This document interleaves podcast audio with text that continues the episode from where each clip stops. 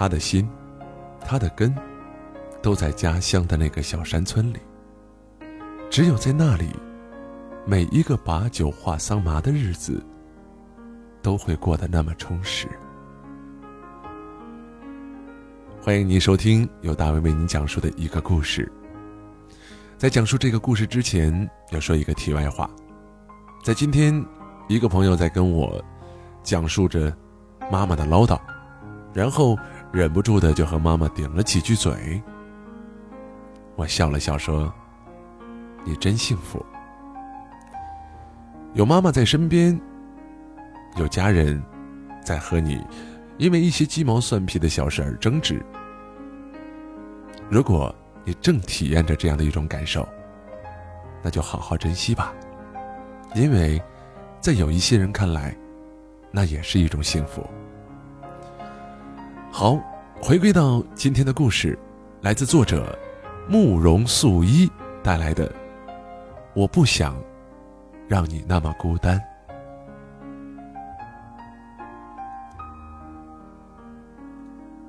妈妈被骗了，骗子的伎俩并不高明。只不过是利用了我妈作为一个异乡人的胆怯，就轻易的骗走了她的手机和三百块钱。被骗之后，妈妈的神色几天来都是木木的，眼睛不敢直视我，像是一个做错了事的孩子一样。小的时候，我不小心打破了家里的一只碗，就是这种表情。看他怯怯的眼神，我不忍埋怨，只能安慰他说：“没事儿。”不就是一个破手机和三百块钱吗？努力的话，我一天就挣回来了。我信口开河的胡乱的安慰了他两句，便转身去上班。还没出门，只听到一阵压抑的，却又撕心裂肺的哭声。我简直不敢相信自己的耳朵。在记忆当中，我妈的性格一直都很坚强，和爸爸吵得天翻地覆的时候，也不曾流过泪。现在，她居然哭了。我整个人僵在那里，不知道如何是好。这个伤心哭泣的女人，她是我的妈妈。我饿了、渴了，向她撒娇；气了、苦了，向她抱怨；喜了、乐了，往往是最后一个和她分享。她就是我的靠山，我的港湾。可此刻她如此的伤心，我却不知道如何的安慰她的苦楚。我的母亲未出嫁前是家中的长女，一手带大了几个弟妹；出嫁之后是家中的顶梁柱，硬是把我们家从贫困线上拽到了富裕的边缘。她在我们村子里是出了名的女强人，高中文化，喜读书报。头脑精明，数年来一直担任大队的会计，从未受到任何人的欺负。可在这异乡，他却轻易的被骗了。我可以想见他的羞耻，无处诉说的羞耻感。上完班回家，妈妈的眼睛是红肿的，虽然是背着我偷偷的哭泣了，我无从安慰，只有装作没有看见。夜晚，我们睡在一张床上，两个人都翻来覆去的不能长眠，将床压得吱吱作响。妈妈是念着我一个人漂泊在外，特意赶过来照顾我。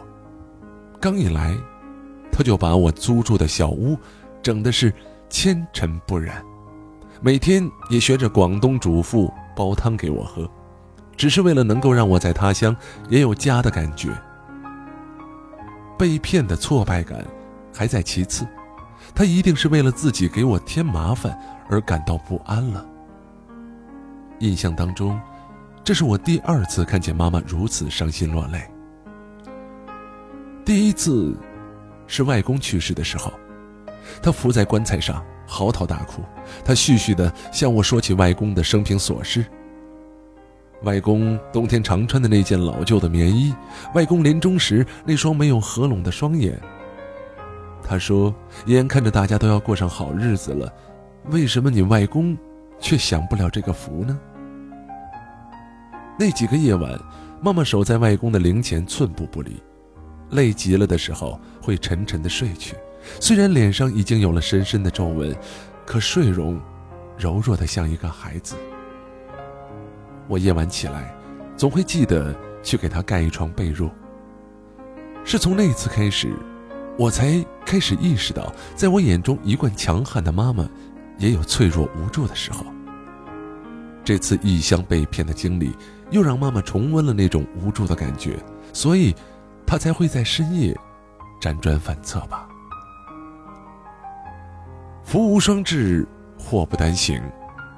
第二天突然发现租的房子停电了，房东说电费已经交了。我拿着了一根筷子在电闸那里面乱戳了一阵，家里还是一片黑暗，不知道线路出了什么故障。我无力的倒在了床上。妈妈自告奋勇的叫来了保安，保安又叫来了电力工人，总算把电路修好。只是短路造成跳闸而已，小的不能再小的问题，只是我们无力解决。电灯亮了，妈妈在厨房里忙着，无声无息。我抱歉地站在她的身后，抱歉地叫了一声“妈”，并无多话。我可以想象，不会说普通话、听不懂白话的他，费了多少口舌才叫来保安，而我，只会倒在床上哼哼唧唧。饭菜的香气渐渐地从厨房传来。妈妈的背影在灯下居然有几分佝偻。这个世上我最亲近的女人，她会一天天的老去、衰弱。有一天，他会恢复成婴儿的状态，喜欢生气，需要人的照顾。我的眼泪一下子掉了下来。从那天开始，我决定要好好珍惜上天赐予我们母女相处的时间，学着去疼她，爱她，就像她这么多年来一直疼我、爱我那样。尽管工作还是很忙，我开始抽时间陪妈妈去买菜，仔细地挑选着水灵灵的白萝卜和嫩生生的小白菜，为几毛钱和菜贩讨价还价。我每次都想买一堆回去。妈妈却说：“菜要吃新鲜的，就得每天来买。”其实我知道，她是珍惜我们母女一同买菜的时光。每个到异乡来陪儿女的母亲，也许都像妈妈一样孤单吧。一台小小的彩色电视机是妈妈唯一的伙伴，闲得发慌，她甚至为我织起了毛衣。其实南方的天气。基本用不着穿毛衣的。每日三餐，他也是变着花样的给我做。尽管听不懂本地台的白话，他硬是从电视上学会了近三十种汤水的做法。因为住的离单位近，我三餐都在家里吃。每次刚走进租住的小屋，妈妈早把门打开了，虚掩等着我。她笑着说：“我走路的脚步声太重，上楼像个小老虎上山，只听咚咚咚的声音就知道我回来了。”为了让她开心，我吃饭也像一个小老虎，喝完了汤还要伸出舌头来舔一舔。她责怪我没有一个女孩子的样子，笑容却是分明的欢喜。住的地方附近有一个兴中园，一到傍晚便热闹得很。老头老太在音乐当中翩翩起舞，自得其乐。我怂恿妈妈也去跳，她却是只敢站在一旁看，羞怯地笑着，像我小的时候跟她去省城，拉着她的衣角一样羞怯。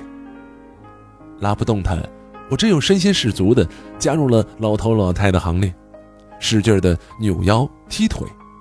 妈妈看着我，眼神当中的神色又骄傲，又宠溺。在家里的时候，他倒会缠着我，让我教教腰是怎么个扭法，腿是怎么个踢法。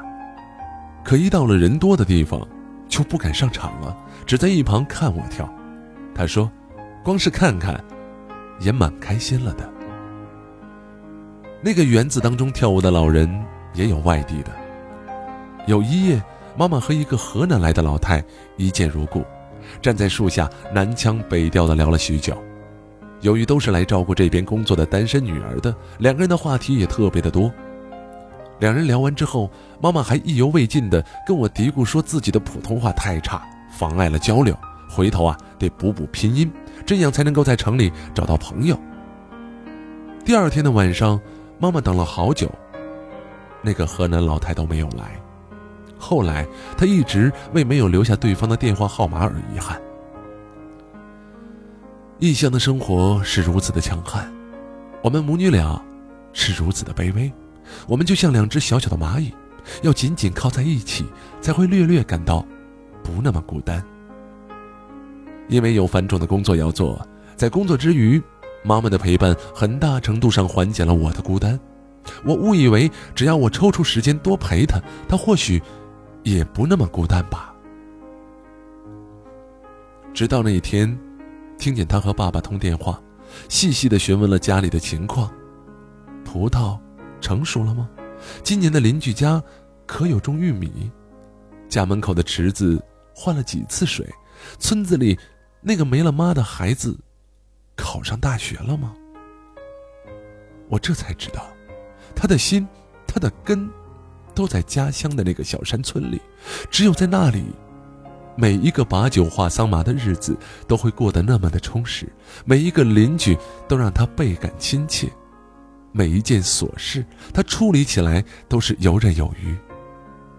只有在那里，他才可以恢复到自信、快乐和强悍的模样。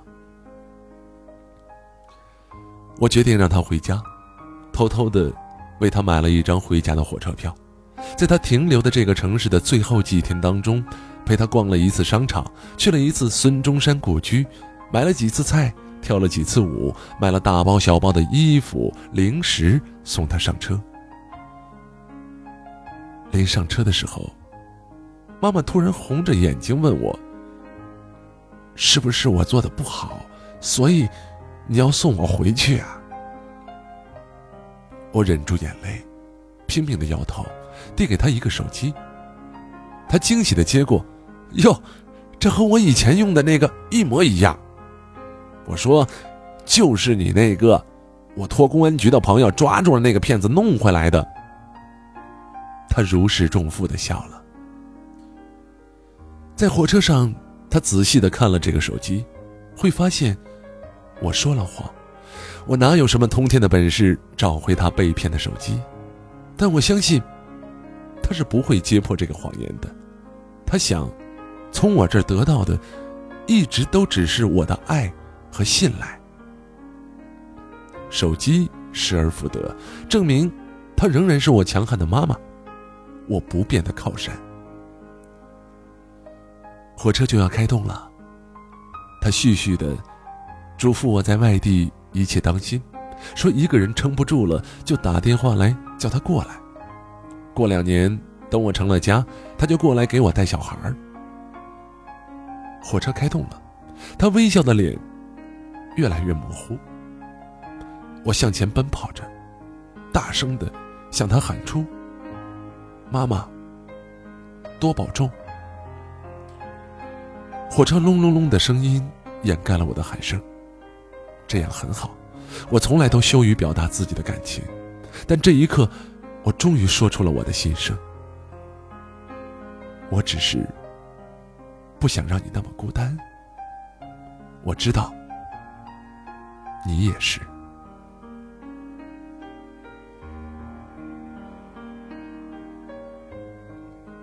我想，每一个做儿女的，都会能够体谅到爸爸妈妈的这份爱。我想，每一个做父母的，都尽量的想要理解儿女对他们的这份爱。只是时代的不同。成长的轨迹不一样。归根结底，只要我们记得父母的爱，只要爸妈能够感受到我们的爱，就够了。感谢您收听由大卫为您讲述的一个故事。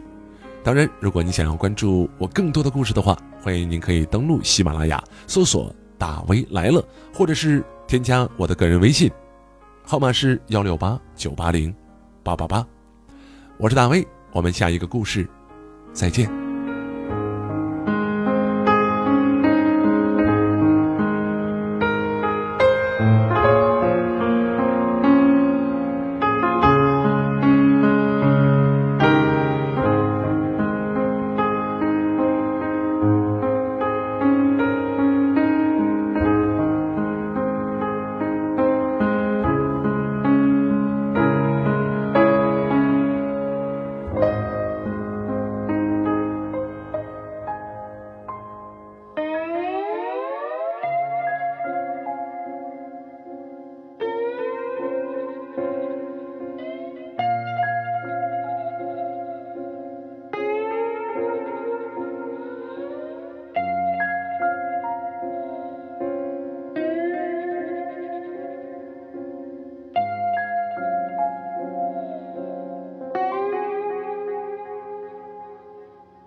嘲笑我有多简单，像番茄加两个蛋，闭上眼就睡，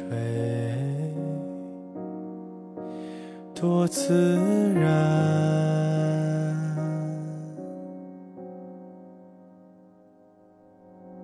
想着你有多困难，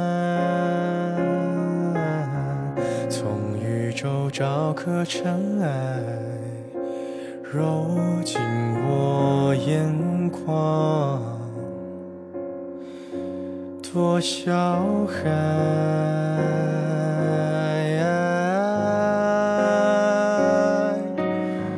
丢掉的你又想要拿什么缅怀？是不是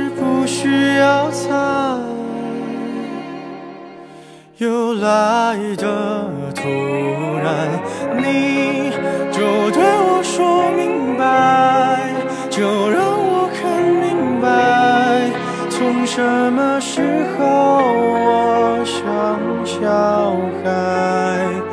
我的天台从来热爱，不需要猜，别让我猜。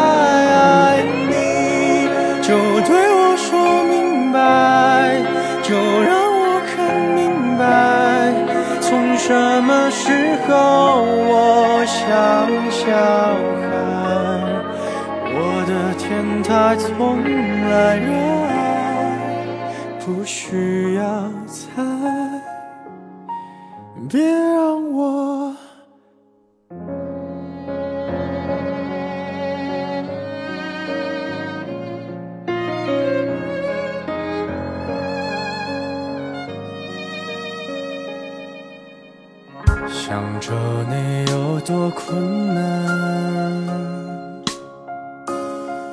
从宇宙找颗尘埃。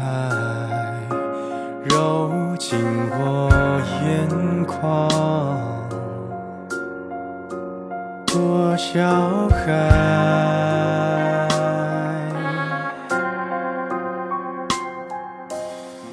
丢掉的你又想要拿什么缅怀？